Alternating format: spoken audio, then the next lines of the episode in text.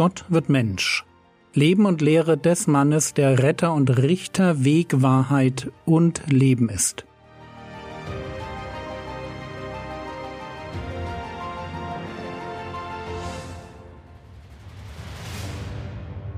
Episode 194 Spiel nicht mit der Sünde.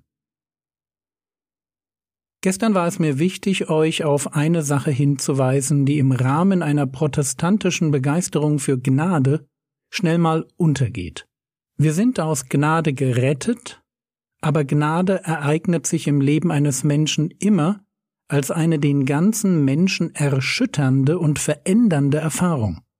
Oder um Johannes zu zitieren, wer Gott erkannt hat, der ist auch dazu verpflichtet, so wie er zu leben. 1. Johannes Kapitel 2, die Verse 3 und 4 Und hieran erkennen wir, dass wir ihn erkannt haben, wenn wir seine Gebote halten. Wer sagt, ich habe ihn erkannt und hält seine Gebote nicht, ist ein Lügner, und in dem ist nicht die Wahrheit. Es ist eine Lüge, wenn jemand sich hinstellt und Christ nennt, aber in ihm steckt keine tief sitzende Ablehnung von Sünde und eine Liebe für Gottes Gebote. Es gehört zur DNA eines bekennenden Christen, dass er das Böse hasst, so wie es schon in den Psalmen heißt, die ihr den Herrn liebt, hasst das Böse. Und es ist diese Haltung, die der Herr Jesus bei seinen Jüngern voraussetzt. Wir kommen ja vom Thema Ehebruch. Und Ehebruch fängt mit dem Hinschauen an. Und eine typische Ausrede lautet dann, Hey Jürgen, ich kann einfach nicht anders.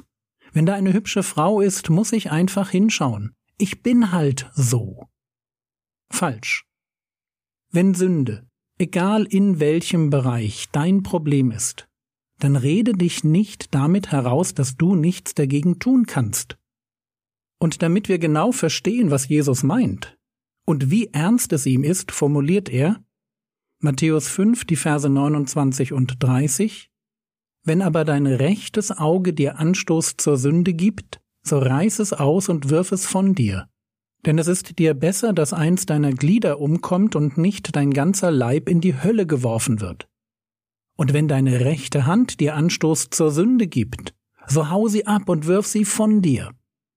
Denn es ist dir besser, dass eins deiner Glieder umkommt und nicht dein ganzer Leib in die Hölle geworfen wird. Achtung, das ist keine Aufforderung zur Selbstverstümmelung. Wir wissen ja bereits, dass Sünde im Herzen stattfindet. Aber Jesus verwendet ein zutiefst schockierendes Beispiel, um ein Prinzip deutlich zu machen, und dieses Prinzip lautet so. Wir müssen alles einsetzen, um Sünde in unserem Leben in den Griff zu bekommen. Wenn aber dein rechtes Auge dir Anstoß zur Sünde gibt, so reiß es aus und wirf es von dir. Das rechte Auge war für Krieger von größter Bedeutung im Kampf, weil das linke Auge vom Schild verdeckt war. Und wenn deine rechte Hand dir Anstoß zur Sünde gibt, so hau sie ab und wirf sie von dir. Die meisten Menschen sind Rechtshänder, es geht also wieder um die Hand, die für Menschen mehr Wert hat. Noch einmal, Jesus redet hier bewusst schockierend.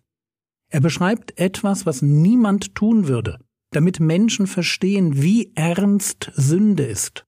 Egal was es ist, das dich zur Sünde verführt, das ist dieser Anstoß zur Sünde. Egal was es ist, werde es los. Werde es los, weil es eine ernste Gefahr für dein Leben darstellt. Zweimal heißt es hier, denn es ist dir besser, dass eins deiner Glieder umkommt und nicht dein ganzer Leib in die Hölle geworfen wird. Zu wem redet der Herr Jesus hier? Soweit ich das sehe, spricht er zu Menschen, die sich für ihn interessieren. Am Anfang der Bergpredigt lesen wir, dass er seine Jünger lehrte, aber natürlich hören auch die Volksmengen zu. Ich denke, dass der Herr Jesus hier ein generelles Prinzip formuliert. Tu, was nötig ist, um Sünde in deinem Leben in den Griff zu bekommen. Sei ruhig ein bisschen radikal. Es ist nicht verkehrt, Dinge wegzuschmeißen, Kontakte abzubrechen, den Job zu kündigen und jede Gewohnheit zu ändern, wenn es dir bei deinem Kampf gegen die Sünde hilft. habe im Blick auf Sünde eine Null-Toleranz-Strategie. Und der Herr Jesus formuliert das Prinzip gleichzeitig als Anspruch und als Warnung. Ein radikaler Umgang mit Sünde ist der Anspruch des Herrn Jesus an seinen Nachfolger. Wenn Jesus Herr in deinem Leben ist, dann sei im Umgang mit der Sünde absolut unnachgiebig. Als Christen denken wir leider schnell, dass Jesus für unsere Sünden am Kreuz gestorben ist und dass Sünde deshalb keine große Sache mehr in unserem Leben darstellt.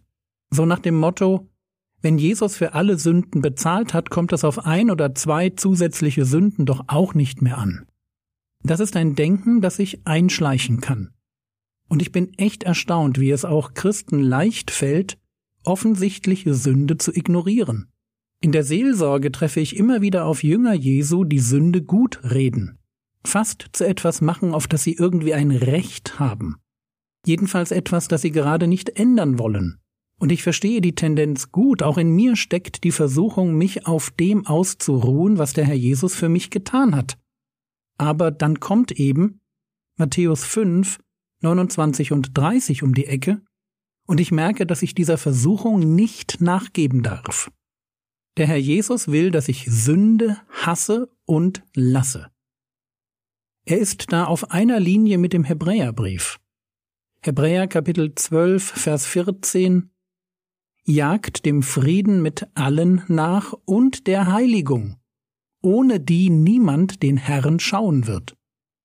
Das ist auch so ein Bibelvers, der nicht so recht zu einem oberflächlichen Verständnis von Gnade passen will, oder? Wenn ich der Heiligung als einem radikalen Nein zur Sünde nicht nachjage, werde ich den Herrn nicht sehen. Was ist das für eine Theologie? Antwort, eine, die im Neuen Testament steht. Und sie mag uns nicht passen, aber es wäre definitiv falsch, sie zu ignorieren. Viel klüger ist es, wenn wir tun, was Jesus sagt. Matthäus 5, die Verse 29 und 30. Wenn aber dein rechtes Auge dir Anstoß zur Sünde gibt, so reiß es aus und wirf es von dir. Denn es ist dir besser, dass eins deiner Glieder umkommt und nicht dein ganzer Leib in die Hölle geworfen wird. Und wenn deine rechte Hand dir Anstoß zur Sünde gibt, so hau sie ab und wirf sie von dir. Denn es ist dir besser, dass eins deiner Glieder umkommt und nicht dein ganzer Leib in die Hölle geworfen wird.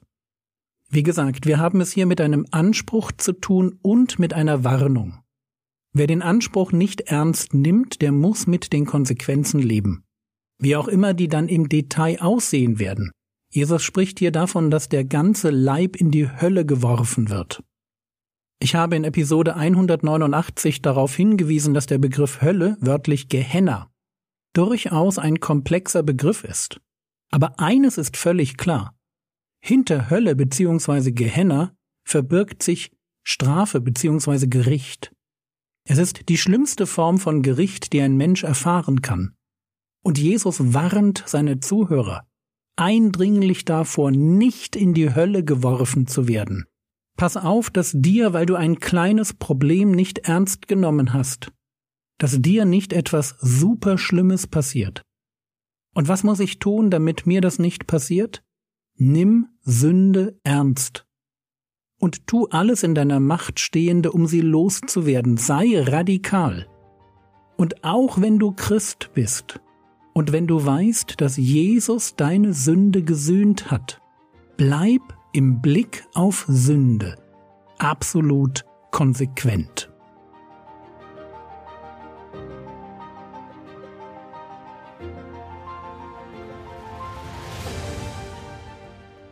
Was könntest du jetzt tun? Du könntest darüber nachdenken, ob es Sünde in deinem Leben gibt, die du ignorierst. Das war's für heute. Heute werde ich die Berlin News versenden, drei Gebetsanliegen, die mich betreffen. Du kannst dich auf der Homepage in den Verteiler eintragen oder die Gebetsanliegen über die App einsehen. Danke für deine Gebete. Der Herr segne dich, erfahre seine Gnade und lebe in seinem Frieden. Amen.